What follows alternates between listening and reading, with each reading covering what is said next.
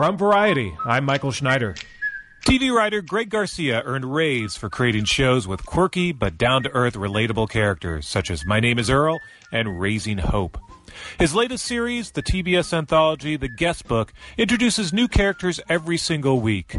Garcia was inspired by his heavy diet of sitcoms growing up, including the classic The Andy Griffith Show. I, the thing is, is I um, all I did was watch TV growing up. That's Yeah. all I did, and and I watched and uh, predominantly sitcoms. And so I would get home from school and I would go down to my parents' basement and I would turn on the TV and just start watching. And Andy Griffith was one of those shows. What's happening? The Jeffersons, Brady Bunch, Happy Days. I Yeah. mean, all of them were in reruns at that point. And even I got to the point where right before um, dinner, I had to go up and, and, and I would miss a couple of the shows, so I'd take a cassette recorder and I would record the episodes. So then after dinner, I could go down and just listen to the audio, which was like great training, Yeah. you know, in retrospect of like kind of blocking and directing a scene because if I just have the audio, I kind of have to place everybody in my mind. Yeah. Um, so yeah, Andy Griffith was was uh, one of the many epi- uh, you know shows that I would watch. Yeah, yeah. No, it's funny. I, I remember, uh, so I mentioned TBS. That's where I, I remember watching Andy Griffith on, on TBS. Yeah, it was sure. like a 405 on the Superstation. Yeah, yeah, yeah. They always Uh, did that 05, you know, to, yeah. to trip you up a little bit. There. Exactly. Force you to keep watching. Yeah, because they'd get you to 4:35, and then you'd be like, "Oh, wait, I'm not gonna." Everything else started at 4:30. I'm all right. I'll, I'll just I'll just stick around. just, just keep watching all these comedies great- and, and Brady Bunch and, It's a great and uh. Three's Company and, and all, all, all the, the classics back then. Yeah, for sure. You know, we were shooting something. Uh, you know, and TBS has certainly changed a lot. Um, you know, they they have all kinds of uh, uh, comedies now and different you know different styles and everything. And, and uh, we were shooting a scene on the guest book season one, and uh, there was a you know we pushing the envelope in this scene, and there was a some uh, some uh, a bit of a romance, I'll say, between a, a, a girl and a guy in the front yard of, of this party. And uh, there was a crew member behind me, uh, an older guy, and I heard him saying to somebody, he "Goes, ooh boy, TBS. It used to be Andy Griffith in the Braves games." so uh, yeah, it's, uh, I don't think they show Andy Griffith anymore. I don't think so either. I, may- maybe on uh, you know, one of the other. Uh, in, uh, they have all those other uh, Yeah, don't classic have like TV networks Me, now. Me TV. or something like that. Where Yeah. you catch all the, I- I think so, something like that. Yeah, But, yeah. So, so there's still a home somewhere for, for the black and whites. Yeah, but- and the other thing too, I think for for me and Andy Griffith also was like I would go over to my grandparents' house after school a lot, and they lived a couple blocks from me. And my grandfather thought that Don Knotts was the funniest person ever to walk the planet, and uh, and so I really enjoyed watching that with him and just hearing him laugh and just get such a good kick out of it. So there's a lot of nostalgia right there as well. And when I came out to Los Angeles. I was a production assistant on the show Step by Step with uh, Patrick Duffy and Mhm. Suzanne Somers, and we had Don Knotts uh, on the show. And he was in a sheriff outfit, and uh, and we had this uh, jail set, and I got in the jail, and he stood in front of me, and I took a picture, and that was my Christmas card Oh, that year.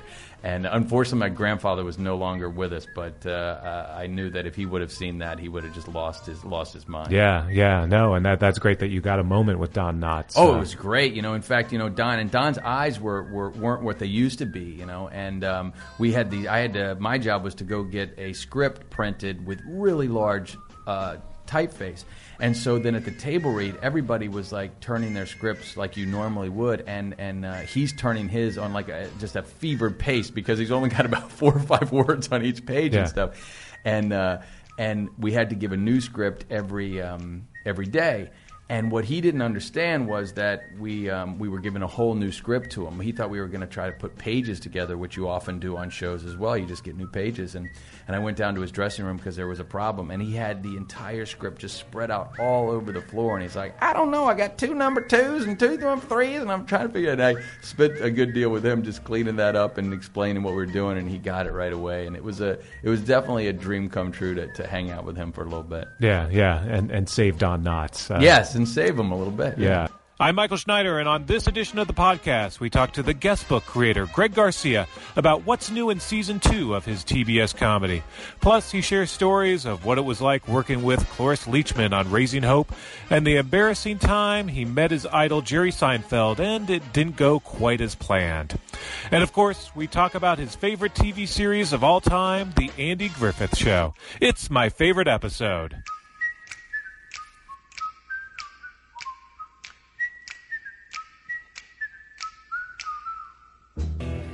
My favorite episode's about to start. Cause you're my favorite episode.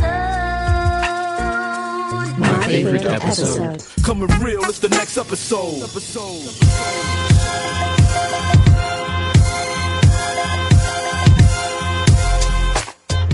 The Andy Griffith Show ran for eight seasons between 1960 and 1968, producing 249 episodes. Griffith, of course, starred as Mayberry Sheriff Andy Taylor, while Don Knotts was his bumbling deputy Barney Fife, and Ron Howard was his young son Opie, plus Frances Bavier was Andy's Aunt Bee, who helped the widow Andy raise his son. But Mayberry was also populated with a colorful cast of townspeople, and for a young Greg Garcia, it was a rare appearance by the eccentric Ernest T. Bass that made for his favorite episodes of the series. When we asked the TV creator to pick his favorite TV episode of all time, he zeroed in on those five Ernest T. Bass appearances. So I gave you some homework, Greg. Yes. I asked you, uh, you know, your your favorite TV episode or episodes of all time, and I love your answer because it's kind of kind of on brand to some degree. I guess it kind of is. I didn't even think about it. You know, my answer was any Andy Griffith sh- uh, uh, episode with um, Ernest T. Bass. Ernest T. Bass. because you know that show. First of all, uh, it's got to be my favorite television show um, you Of all time? Yeah, of all Yeah. time. I mean, eh, there's so many great TV Yeah. shows. It's hard to answer, especially for a guy who loves TV and has watched so much TV, both comedy, drama, everything. I just I love it. You know, so it's like asking, I guess, a chef like, "What's your favorite meal?" It's hard to it's hard to pin it down, but. Andy Griffith, you know, I watched it as a kid, so it's nostalgic, and then also, it's just to me the perfect show. You know, you've got you've got this small town, and you've got this guy at the center who's the heart of the show. He's not necessarily funny, but then they surround him with very funny people, Yeah. and then you get to meet the people in the town slowly, and it just becomes this world, you know. And um, and I love all the father son stuff between Andy and Opie, and um, and so I've always enjoyed it. And Ernest T. Bass was my favorite of those crazy characters. I just knew when he was going to be in an episode, it was just going to be a nutty, fun episode. Yeah, yeah, yeah, and and in some ways, uh, almost a departure from some of the other comedy on that show, right? I mean, Yeah. this was almost more like absurdist. It was, it was, and it was, and, and I think that's what I liked. It was just the unexpectedness of like this character, and then like you know, and he comes, he just, I mean, he's so random. He just throws rocks through windows, and then just says, "Look at me, look at me, I'm Ernest T," and he runs away. Yeah. And at first you're like, "Who is this guy?" But then you start to get to know him, and then there's like love stories with him, and Charlene, look out here. Can you see me? I see ya. Good. Charlene, you ain't never given me a chance to court you proper. Prove to you that I'm the man for you. First off, I wants to serenade you. Okay, Ernest T. Serenade away. All right? Listen.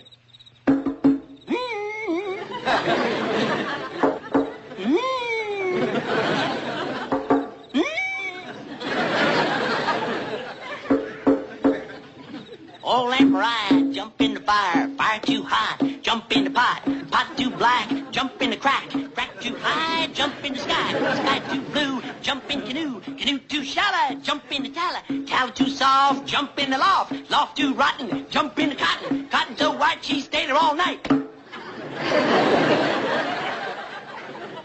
Tell him it was good. That's good, Ernest T. Now you want to hear me sing eating goober peas?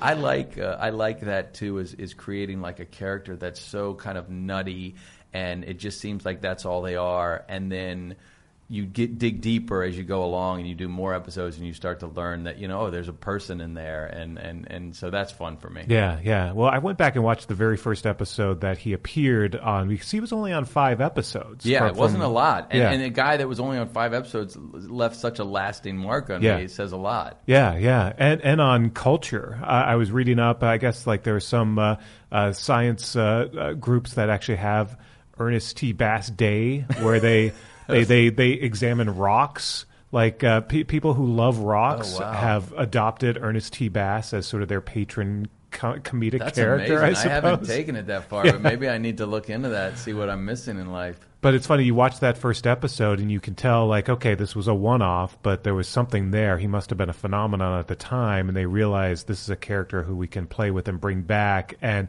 immediately, some of the traits that you see in that first episode became the, the, the ongoing traits of this character, like throwing rocks in windows. Yeah, and and a guy named uh, Howard Morris, I believe, played the played the role. And you know, and I've had that situation before where you bring on somebody for one episode, and then you're like, oh my god, they gotta they gotta come back. This is like you know, this is Yeah. a, either because the fans talk about it so much, or you just know while you're shooting it, the chemistry is great, and you you you've really uh, got something there. Yeah.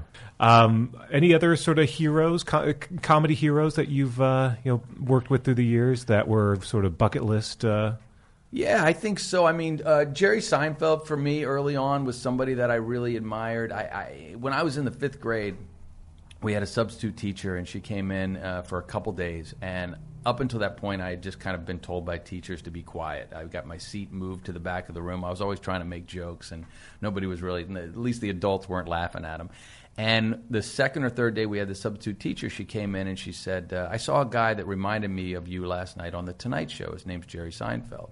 Well, I didn't know what The Tonight Show was or who Jerry Seinfeld was, but that Christmas I got a um, TV for my room, a black and white TV, and I started watching it at night when my parents thought I was asleep. And I there was one speaker on the side of it, and I would roll up a magazine and put it to my ear and kind of put it to the speaker so I could watch without them hearing. And I would watch the Tonight Show, and I kept looking for this guy Jerry Seinfeld to come back on.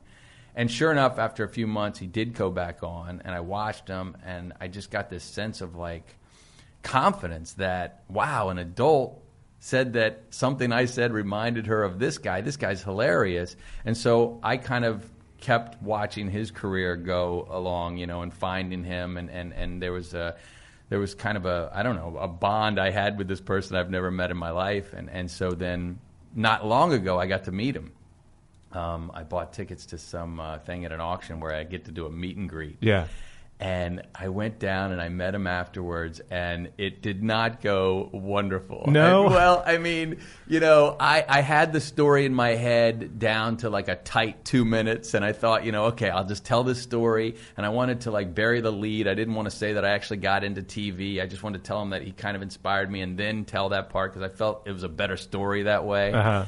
And he's taking pictures with people and he's doing it real quick and they move on because you know he only has so much time. And i'm letting people go in front of me because uh, i'm thinking well i have a story to tell you know so i'm letting people go in front of me and we're in vegas and we've just seen the show and then i look behind me and in walks the door in walks phil rosenthal who i know through other people and Yeah. stuff and i said phil what are you doing here he goes i'm here to see jerry i'm here to see jerry i'm going to get my picture taken with jerry and i'm pretty like, good? Phil. Yeah, thank you. I've been working on it. And uh, uh, you know, if you ever need, if you ever get sick, I can do uh, do a uh, food show uh, for, Exactly. for the day.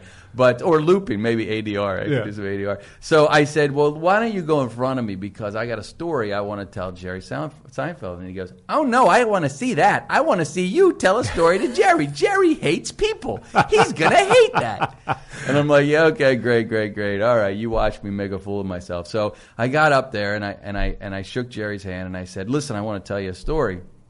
And he gets this look on his face, which I can only imagine when you're doing these things and somebody says they want to tell you a story. You just want to get out oh, of there. no. You did a show, and I get it 100%. And this like fear overtakes him. And I just said, I said, and he go, and I go, whoa, whoa, I go, I promise it'll, it'll be, it'll be short. And, uh, you know, and he goes, uh, I can't do it as well of a Jerry as, as, as Phil, but he's, you know, he says like, huh, short, short's not my concern. Is it good? You know, I, I tell stories for a living. It better be good.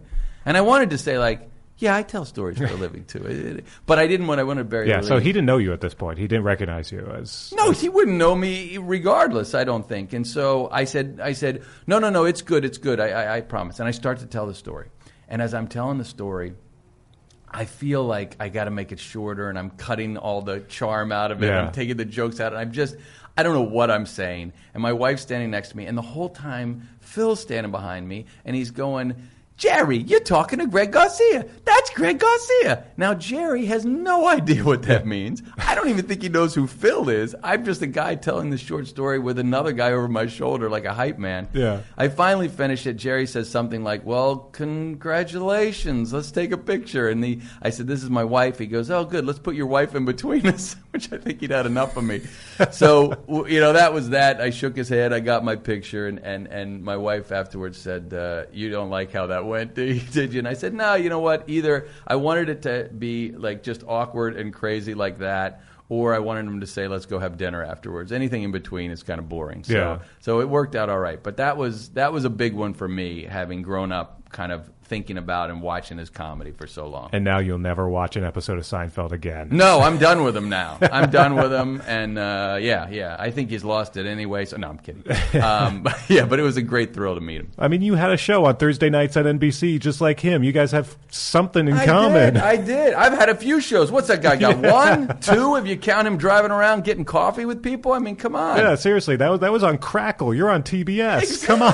Yeah, come on already. Yes, you're right. I like the way you You're, you're think. still on basic cable. Yes. What's, what's what's that guy got going on these days? Um, that's funny. Well, uh, so so so speaking of sort of influences and, and classic TV, uh, there is so much uh, I I feel like you got from watching those shows, those those classic sitcoms that apply to the kinds of comedies that you do. It's all about the ensemble. It's all about these characters. Yeah. and. Can, can can you trace that back to being inspired by these shows? Yeah, growing up? definitely. I think that everything you watch is going to influence you in some way, you know, and so you start to see kind of a pattern of how they tell stories and how they develop characters, and I think that all really helped to form a base. When I sat down in college, uh, I took this writing class just on a whim, a TV writing class, and when I sat down to write a Cheers spec, I just found that like it was all in me. You know, it was just I I didn't read a book about how to do it. I didn't really think about it too hard. I just sat down to try to write the characters, and it was like it kind of felt like I'm just realizing now, like with the Karate Kid, when Mr. Miyagi is teaching him how to paint and, and wash the car and whatever. And now it's on, time to actually off. fight somebody, and he's he just he, it's muscle memory, and it kind of felt like that to me in a way. It was just like oh well I, I know how a story works. I know how you know the story made me feel and, and where there was a twist and a turn and what have you. So um so i think uh, you know practically for writing uh, it was just the constant like what they say you know you to be great at something you have to put in 10,000 hours. I think i put in 10,000 hours of watching television which doesn't always work out for everybody. You know i know a lot of people that put in their 10,000 hours of watching television and uh, they maybe should have been doing something right, else. right, but- right, and just stick with watching. And Yeah, and yeah. That's the it. other thing that was interesting too is like that, like, like like when I say this thing about Jerry Seinfeld and that woman saying something to me, the teacher, and and there was also like little things along the way that I think kind of boosted my confidence or made me feel like, oh, this could this could happen someday. Like this is, could be realistic. One of the other funny stories that happened to me was I would watch the Brady Bunch all the time. Like every single episode of the Brady Bunch, I've seen a million times. And one day, I'm sitting in Arlington, Virginia, and I'm in my backyard just kicking the soccer ball around, and I knew that some people had moved in behind us. And but I didn't know who they were. I hadn't seen them yet. And I look over the fence, and in the backyard doing something is Jenny Piccolo from. Oh, I'm sorry, from Happy from Days. Happy I'm, I'm in yeah. Happy Days, not Yeah. Brady Bunch. I'm sorry, that was that was my mistake. Happy same Days. era, yeah. Yes, yes, and I've seen every episode of Happy Days. It was Jenny Piccolo from Yeah. Happy Days, and I was just like blown away. She had married a dentist and moved to Arlington, Virginia, and she was my neighbor in the backyard, and I was terrified to talk to her. I would uh, in our in our little sunroom that was up against the backyard. I would play Happy Days on the piano if she was out in her backyard, Just in case she heard hear- it. Yeah, I could Yeah. hear her like laugh or something. But it was just a moment of like, oh wait, these are real people. You know, this is just not in my television, and it was just one of those things. Uh, I think that that that got me thinking even more about like, gosh, I'd like to do this someday. Yeah, yeah. How old were you at that point? Oh, I was probably 11 years old. Oh, or wow, 12 so- years old or something like Yeah. that. Yeah, yeah. I think I was thinking of the Brady Bunch because I got to work with Marsha Brady last season on the guest book, and that was another like amazing thrill for me. Another bucket list. Oh, uh, it was just like, are you kidding me? This is this is crazy. And she was great, and became I became friendly with her. She actually came out to our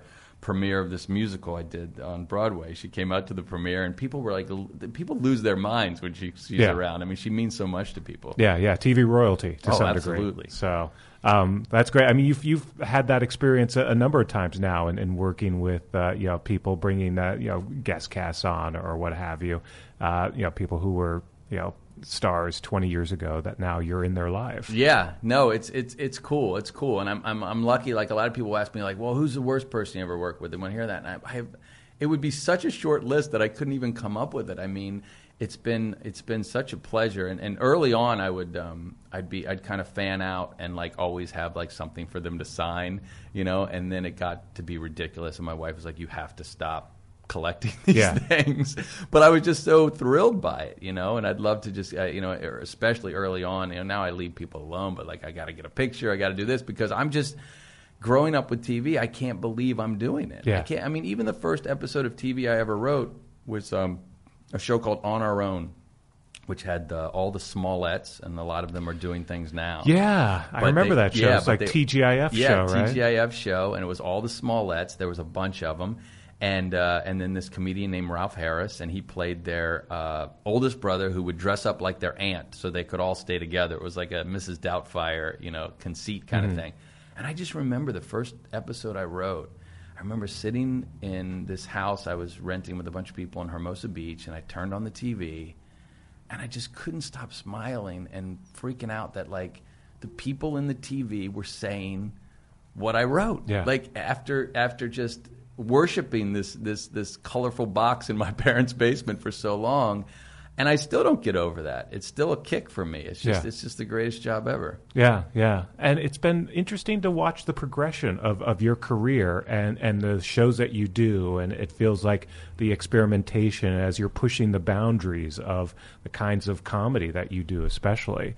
Um, you know, what's what's that been like over the years in, in moving from multi-camera traditional comedy to experimenting with some single cam and, and leading all the way up to the, the guest book, which is total experimentation with anthology and, and the kinds of things that you're you're pulling off now. It's been a hoot, really. I mean, yeah, I started in multicam just because that's kind of that was well, that was what was big at the time. Yeah. There weren't single camera comedies when I started, and and you know I started with that show on our own, and then Family Matters, and you know, and I really. And that was what I grew up watching as well, you know. I mean, other than you know, Andy Griffith was a single camera comedy and stuff, but but kind of acted like a multi. Camera. Yeah, exactly. And so, um, so that's all I knew in the beginning, and I loved it, and I enjoyed it, and it was such a great way to work and, and, and collaborative with all these writers, which was fun. And and so then, you know, what happened for me was all these shows like Arrested Development came on, and Bernie Mac, and Yes Dear was ending its run, and I thought to myself, well, I'd like to work on these shows. I like these single camera shows. I still like multicam, but I like these single camera shows, and they seem to be taking off. And they, they creatively, they look fun. I like the way they look. And but I knew that having worked on what I'd worked on, and then doing Yes Dear for six seasons, people weren't going to jump and just go, "Oh yeah, well you can definitely write a single camera comedy." I get that. I mean, and and, and you, even I'm guilty of that. I'll I'll look at somebody's resume and I'm like, I don't know, are they right for this particular show? You know, which is crazy because anybody can you know switch and pivot and write different things, but it's just the reality. You know, I still go through that today when I go out and pitch a new show to maybe you know certain uh, certain uh, places that see themselves a certain way because of the shows they do, and they may look back on my stuff and go, ah, but is he right for us? You know, and so you're constantly fighting that. So. Yeah. My thought at the time was I'm going to write My Name is Earl just as a spec script and just to show to these people like I can do a single camera comedy. And I sat down and I wrote it and um, it ended up just sitting on a shelf for a year. But then uh, ultimately NBC wanted to do it, and so that's when I got to really do the single camera stuff and fall in love with that. You know, just uh, the, the, the the the way it's directed and the process and the idea of being able to shoot one episode over one whole week rather than four hours in front of an audience where you're really under the gun, you know, time wise. Yeah. Uh, you'd shoot a, you shoot a scene and then you know you want to give like 12 notes but you can only give six because you, you, you know you, you, you can only do so much at one time whereas the single camera I love the idea of like oh we're just gonna we're just gonna shoot this until we get it perfect Yeah. the way we want at least what we see is perfect and then move on so And then Raising Hope was a was was was a cousin to My Name Is Earl, Right. really. You know, just a different kind of setting and, and whatnot. And then um, and then you mentioned the guest book, which has been an absolute dream because it's a different show basically every week. You get to do just a little movie, um, and and that's been a blast. Well, about Earl and, and Raising Hope, since they came around the same time, so they're they're, they're almost like uh, it's like you said, cousins. Yeah. Uh, you were doing, you know, there's there's a lot of talk now about, well, you know, is is TV not covering Middle America? Is it not covering the every person? And you were doing that 10, 15 years ago. Um, what do you make of, of this sort of hand wringing now? Are we are we doing enough to capture the, the authentic voice of, of middle America on television? I, I'd like to see more of it. I'll be honest with you; it's always what I've been drawn to. Yeah. Um, I've always tried very hard that when I portray um, uh, those those people, and there's a lot of those people, um, that I do so, and I find the humor, but I do so with with, with care and love. Yeah. Um, because um, these are that's where I grew up. These are these are my folks, you know. These are my people, and and and, and I hope that uh, I do a good job of of showing, um, finding comedy of their lives, but also finding all the relatable stuff people can can can relate to. And I, I just I wish there was more of it. yeah, you it's know? it's affectionate, and and you've done it without bringing politics into it, which is the difference from a lot of shows now that are sort of Yeah, now it's just world. like, you know, my feeling with that is just like you get politics all day long. You just can't escape it, you know, and you're going to get it in conversations with people, you're going to get it on TV, you're going to get it everywhere. And when I sit down at the end of the day to watch something just for pure entertainment, I'm not personally I'm not interested in it. I'm not interested in hearing politics at that point in my day. And so, yes, my stuff I try very hard to steer away from that. I don't really talk about it. Also, I think that, you know, you can be red state or you can be blue state. I don't think you're going to watch my shows and get offended. Now, look, there are certainly things that I'll push the boundaries with religion and ask questions and I'll do things. You know, my name is Earl. Um, you know, that first episode was about homophobia. That's that's what it was about. And um, and and I actually got it was funny because I got a um, very angry email from a guy that was a writer on Arrested Development that that was um, very offended by the pilot and uh, and we had a long discussion. I called him on the phone. We had a long discussion, and he told me that it was it was.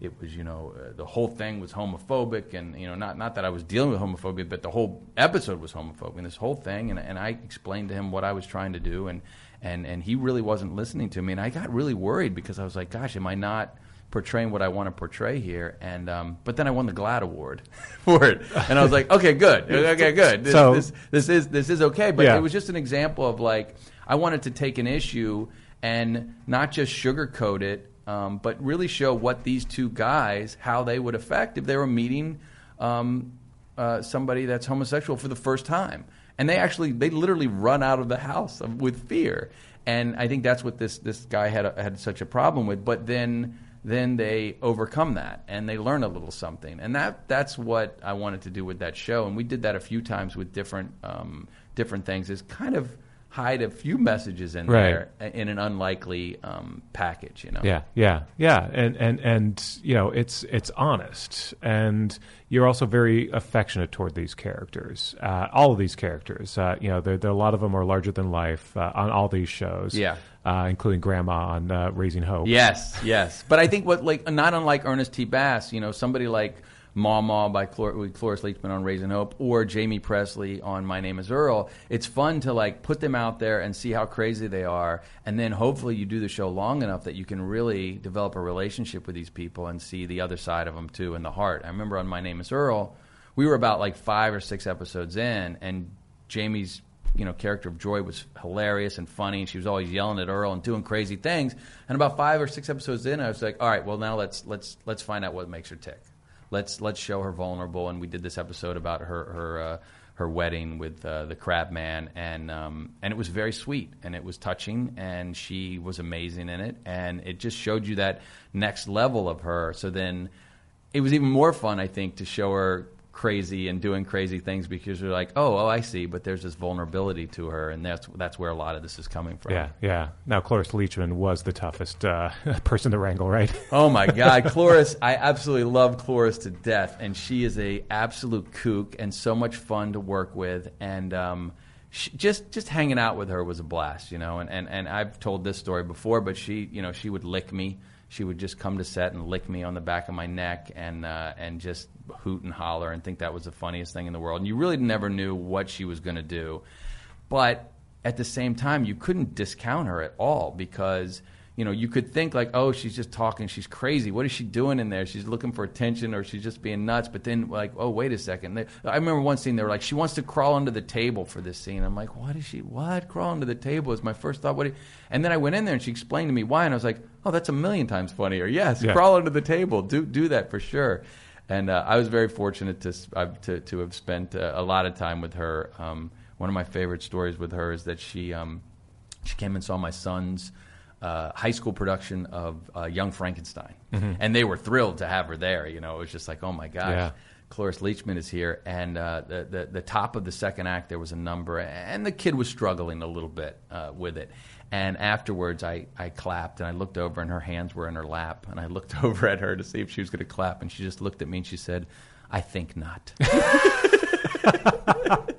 so Cloris, you always knew where you stood Yeah. with Cloris. You always know where you stand. I once did a panel with her at the SAG Foundation, Yeah. and uh, there was a man in the back in a wheelchair, very elderly man, probably like almost 90 with his nurse Yeah. and it was time for q&a and he eventually raises his hand and he says do you remember me and she's like is that and she says his name and he's like yeah we had an affair 50 years ago you remember that and they start to go back and forth remembering this torrid like Oh, my God. like ex- extramarital affair that they had together and then at the end of the, the, the panel she looked around she's like all right is someone going to take me out to dinner now she's just looking at the audience like is someone going to buy her dinner Yeah, she's a hoot. Like she'll be at restaurants and she just walks around and takes food off people's plates. I mean, I think she likes to have a good time and Yeah. let everybody know she's there. I remember when we did the TCA for Raising Hope, she stood up. She just took over the whole thing, and she stood up and she was going crazy. But and then people, I remember one executive at twentieth was like so upset about it, and she was like, "That was a that was a mess." I'm like, "What are you talking about? It was amazing." That's It's what- Cloris Leachman. Well, you, people are sitting here all day long asking the same questions, and here we are coming on board, and we have this TV legend, Right. And she's acting like a nut and just having fun. It was the best thing Yeah, ever. that's what people will remember. Yes, That's what people are gonna talk about. It shakes about. up the day. Yeah, no, absolutely. Total icon. You mentioned Crabman, who uh, is kind of like your good luck charm now. Uh, Love Eddie. Love Eddie. Eddie, um, yeah, he's been in. Uh, he was in My Name Is Earl. He was in some episodes of Raising Hope. As soon as I decided to do the guest book, I created this character, named it Eddie, so there'd be no mistaking that it was going to be Eddie Yeah. Steeples. Um, and he's been great. He was in like I think seven of the first ten episodes, and he's in eight of the ten this year. He was going to be in all ten, but I just had a little storyline where he had to disappear for a little bit. But um, he's just the nicest, most mellow, charming guy, you know. And and and I, there's something about like when you when you work with certain actors and you have such a good time that you're just chomping at the bit to write them something next because you know that that day on set is going to be a, is is going to be fun. Yeah. You know, so he definitely has been a good luck charm for me, and I hope to, uh, yeah, I hope to work with him for many years. Yeah, yeah. Well, will he be the continuing thread? I think he will be. You know, I mean, with this guest book, it's it's it's you know you, you don't you don't know hundred percent what's going to happen from season to season because you know first season was in the mountains.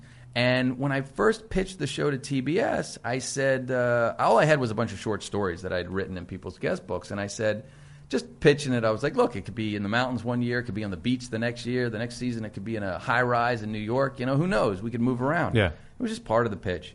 And then we did season one, and it worked out, and the ratings were, were good, and they were very happy with it. And I loved the characters and the mountain setting, and we built the sets. And I'd already written two episodes that took place in the mountains before they called me and picked up season two. And they said, "Hey, let's go to the beach," like you said. Oh, so they wanted to move? Because Yeah. I would think usually they're like, "Don't mess with this." No, you would think that, right? And Yeah. I got a little, I got a little nervous, and I was like, "Well, I know I said that, but like, kind of it's working. What if we, you know, what if we, what if we, we mess it up? And they go, no, no, no. We think it would be great, and and and it'll be fun to do a whole new world. And for the longevity of the show, after you know, hopefully for years and years and years, it's it stands apart that it'll be different. Yeah.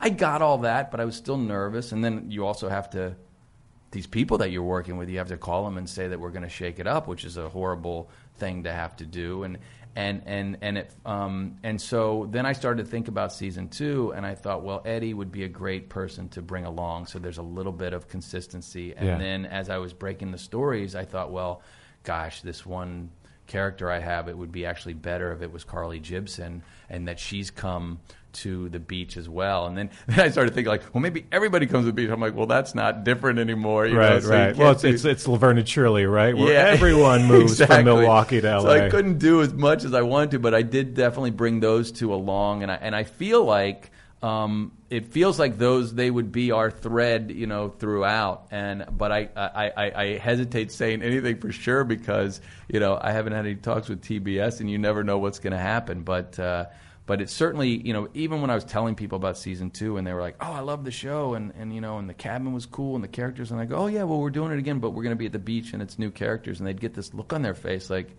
what are you doing? and I get nervous. And, uh, and, and so, but I think we did a pretty good job of keeping the same tone. And we, and we do, like, all the characters from season one come back uh, at least for one episode in season two. And, and, and a couple other people show up, you know, a re- reoccurring guest. Michael Rapaport was in. Uh, uh, season one, and he comes back in season two. So I think it's going to be fun from season to season to um, to see some people that have stayed in the house come back as well. Yeah, yeah, and and obviously episode by episode, uh, the tone can change. Um, yeah, which is great, you know, because the, it can be a completely different. And I tell directors that too, um, of just like, hey, there's no set look for this show, you know, make it your own, and let's just have fun with it. There was one episode um, this season, I think it's episode five, when I turned it in. Everybody was like, "Man, this is dark. This is like really dark. How are you going to make this funny?" And I was like, "Well, we'll make it funny, but that's our that's our dark one. Yeah, You know, that's that's going to be the dark one." There's there's quite a bit of death. Um, Yeah. throughout the, the, the season. There is, so you know, at one point I thought one thing was one thing was going to die in every episode as I was writing it, Yeah. and I was like, at a certain point I thought, well, maybe I should have something that, like, even if a plant just dies in one episode, so there's that theme. But, but uh, yeah, there is there is a lot of death, but uh, hopefully it's done in a way that. Uh, is funny, and also I think with with the amount of death and other things that happen in the show, I do find that season two ends up having uh, more heart than season one. Mm-hmm. I still think we push the envelope and we'll we'll we'll find some fun twists and turns to stories. But I I found more episodes at the end of season two, um, kind of leaving you with a little bit more thought and emotion than than perhaps in season one. Well, you. Uh, I also asked you for your favorite episode of season two, and you picked 204, uh, which is sort of the, the flashback episode. It is. Yeah, it's a flashback episode where we learn some stuff about our main characters and how they got into some predicaments that they're in. But it's also an episode that I had written in a guest book a long time ago, and it was probably the longest story I ever wrote in someone's guest book. And it wasn't particularly funny. It was just kind of sweet and and sad, and um, and so I was I was. Uh, I was anxious to do this one as, as, as an episode of TV and figure out how to do it and kind of shrink some of it down because it was pretty long when I wrote it in the guest book.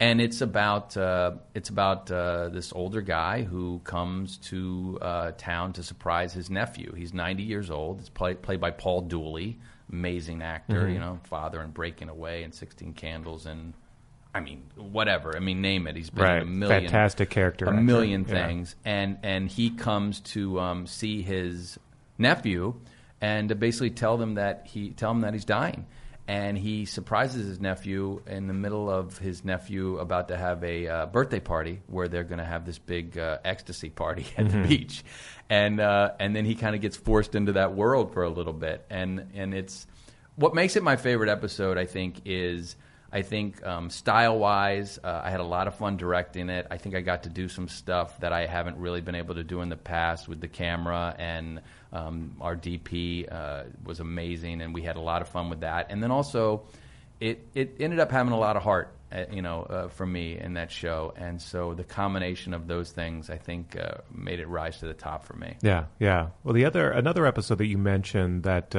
uh, I also enjoyed, partly because the the actors are so amazing, is uh, episode ten. Yeah. the the episode with uh, Michael Kenneth Williams.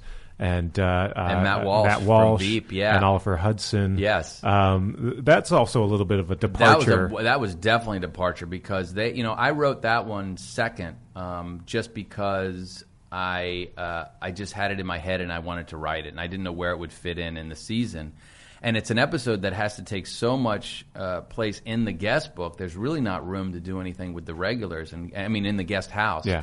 That that uh, you can't do stuff with the regulars. So I ended up putting it last, almost like a like a bonus Like a episode. coda Yeah, to- exactly. yeah. You know, it's like if it's a British show, it would be like the Christmas episode they call it or whatever, right? Mm-hmm. Yeah. And it was definitely a, a departure because uh, it, it, it it explores you know religion and, and, and all kinds of things. And I, when I gave that to the, I didn't give it to the studio and network until the end of the season or close to the end because because I was still working on a little bit and I knew it was going to be the last episode. And yeah, that was one where they were like, "Whoa, this is this is way different." Yeah. this is this is this is different. And I'm like, I'm like, yeah, yeah, yeah, but I think it's going to be good. And they were a little concerned, I think, about like, you know, it feels like they were worried that people would think like the season ended on episode nine because there's a lot of closure in episode nine for all the regulars, and then this is kind of like a bonus. And I was like, well, just you just you just tell them at the end of nine there's another one next week. That seems easy enough, Right, right. you know, and everybody sets their DVR anyway. It's just It'll gonna- still be in the queue. yeah, Yeah, it's just going to pick it up. But uh, that was a fun one, and, and working with Matt Walsh and Michael K. Williams was a little intimidating for me thinking about it because I love Matt Walsh on Veep, and I think mm-hmm. he's just a comic genius and you know and such a great guy you know when you have somebody that's so good at improv coming in too that you're like gosh you know i wonder if they're thinking like what they are thinking will be better than what's in the Right. script anyway because you've seen him say, say so many funny things and then Michael K. Williams, I was such a huge fan of The Wire, and to know that Omar's coming in, I have to direct him for two days. We only had two days with him because of his schedule. We had to cram a lot in, and and then they both come in, and they're both like the nicest, sweetest guys Yeah. you've ever met. They just worked with each other on Ghostbusters, so they knew each other from that. Oh, that's cool. And Yeah. and all of a sudden, it just all of that anxiety um, gets wiped away, and then just gets replaced with excitement. And Yeah. we had such a great time. I always love seeing Michael K. Williams in a comedy. Uh, Yeah. because he still brings that intensity. Uh, you know, he was on Community for a while. Yeah. and, he's done other shows too. And Yeah, and this was a role where I was like, you know, because somebody, you know, so, as often you have discussions, and I'm like, this is my number one guy for this role, and they're like, oh, you know, he, I mean, he's brilliant. Is he funny? I'm like, first of all, he doesn't have to be funny. Like, like he doesn't have to, he doesn't have to try to act funny. Right. You know, the things he'll say will be funny, even if he's. Even if he's totally, you know, that menacing guy we've always seen, Yeah, which yeah. he which he wasn't. He played a different character, but uh, you know, I've always felt like if somebody's a great actor, you know, I don't care if they've done any comedy at all. Like that's up to me then, you know, like that's Yeah. up to me to make the words funny and the situation funny and what have you. And if they're a great actor, I have no concerns about that. You know, Garrett Dillahunt on Raising Hope, you know, he was coming off Deadwood, and everybody was like, "Oh, you know, is he is he a comedy guy?" And I'm like, "It doesn't matter." And the funny thing is, is before that, he had just done comedies, and people were saying, "Is he a drama guy?" When he was starting to do Yeah, dramas. yeah, and I think honestly, after Raising Hope, people are starting to say again, "Oh wait, he's doing drama now." Yeah, yeah. so that's a sign of a good actor when you can an go that guy's amazing. back and forth, back and forth. Yeah. So anything uh, coming up that you're excited about? Um, gosh, you know, right now I'm just really excited about the guest book. I mean, you know, we're premiering on uh, October 23rd, and and I just love doing this show so much, uh, both of both because of what it is and what I get to do, and also the people that I get to work with. That I'm just hoping, you know, look, it's crowded out there. You know, we were the number one new cable comedy last year, and I still run into people all the time. They're like, "What are you up to?" And I'm like, "I guess this show, the guest book." They're like, "I don't know what is that. I've never heard of it." It's tough. Yeah, it's you're right. It's tough, you Yeah. know. And so, so I'm just hoping that enough people watch it and enjoy it that they call me, you know, sometime in November and say start writing season three because uh, I just if I could do literally if I could just do this sh- show for the next ten years, I'd be happy as Yeah. can be. I Yeah. would be fulfilled creatively. I get to work with my friends, and and hopefully I'd be making some people out there happy and entertaining them in the process. So right now, I'm concentrating on that, and uh, and I got jury duty coming up, so I'm going to see what goes on with that. Oh, that should be exciting. I've made it to jury selection. Yeah. And they tell me if I get on, it's a 25 day case. so Now- we'll see what happens. Now, are you one of those people who's going to try to get off, or are you excited no, to get off? I'm on? actually excited. Yeah. I got to be honest. Like I was raising my hand, and I was like, "Well, okay, so how? Well, what if I wanted?" Because everybody was like, you know, excuses. I can't do that. I can't do that. And I'm like, and I'm saying like, look, I have one day that I got to go see my son at Parents Weekend at University of Oregon, but other than that, I'm good. You know. Yeah. so everybody was looking at me like I was crazy, and I'm sure I'll probably kick myself if I get on it, and it's incredibly boring. But uh, we'll see what happens. It could be great material too. Well, that's it. Well- hey, you're always going to get story. Even just sitting in there for the day, I've, I've, I had three or four characters that I'm writing down Yeah. uh, that I can use later. So I've always uh, I, I hear mixed things about whether or not they choose people with facial hair uh, on juries. yeah, that's a good question. Somebody said that to me last night. They Yeah. said you're not going to get picked because of your beard, and I was like, well, I'm not shaving the beard, so we're just going to see what happens. Right. But I mean, it could depend on the case, you know. Yeah. I mean, this is like some civil case. They said I don't know anything about it, but uh, you know, who knows? Maybe it's like uh, somebody's uh, suing the brawny towel guy, and and they, they see me as a friendly face. That that would be amazing. Yeah. um, so one other question: Have you been uh, renting any uh, you know spaces lately? Have you been writing in any guest books? I or has it haven't. been a while in a, since you've I haven't in a little while. But the funny thing is, is I did after season one. I did go away for a little bit to one place, and uh, I filled in because seven of the ten episodes in uh, season one were from actual stories I left in guest books. And so when I went and rented a place, I wrote a version of one of the episodes. That um, episode five with Jenna uh, Jenna Fischer, I wrote a version of that that I could put in a guest book because I do like leaving them there and knowing that they've all been left there. Season two, only three of the ten were from actual guest book stories because I started to run out of them. Yeah. And so I do have to go away. I got to go away and put these in books because there's just something ADD about me that, or, or OCD about me that I need to I need to know that these actually got left somewhere, Yeah. even if it's if it's post show. So um, I think I will be uh, depending on the juror uh, Yeah. duty. I, I, I might be going out and going to some places. Well, so you need to do that, but then you also need to create some new stories as well. So you got to start renting some spaces. I know, yeah, yeah, yeah. Well, I gotta be busy on Airbnb or VRBO and uh, get going. Yeah, yeah. And the other thing is now when you write these, do you put a little like www.tbs.com at the bottom? no, I don't like- do any promotion. I just like it to be to be secret. And I, and people ask me if I heard anything from anybody about like any feedback, and I really haven't, other than Garrett Dillahunt stayed in one of uh, the the cabins that I stayed in when we were shooting guest book season one, just Uh-huh. coincidentally. And he walked in, and the, the the story was still there in their guest book, the first one I ever wrote. So it's nice to know that they're still out there. That's funny. Your world comes full circle. Yeah. All right. Well, thanks, Greg. Thanks All for coming thank by. you. Appreciate Yeah, it. Definitely.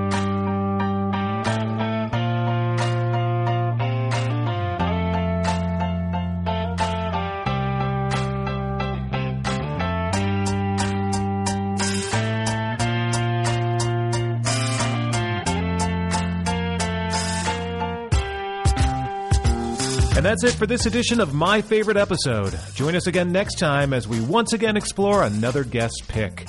And be sure to subscribe to My Favorite Episode on Apple Podcasts, Stitcher, or anywhere you download podcasts. Also, head on over to Variety.com for your daily fix of TV news, analysis, and reviews. I'm Michael Schneider, and we'll see you again next time.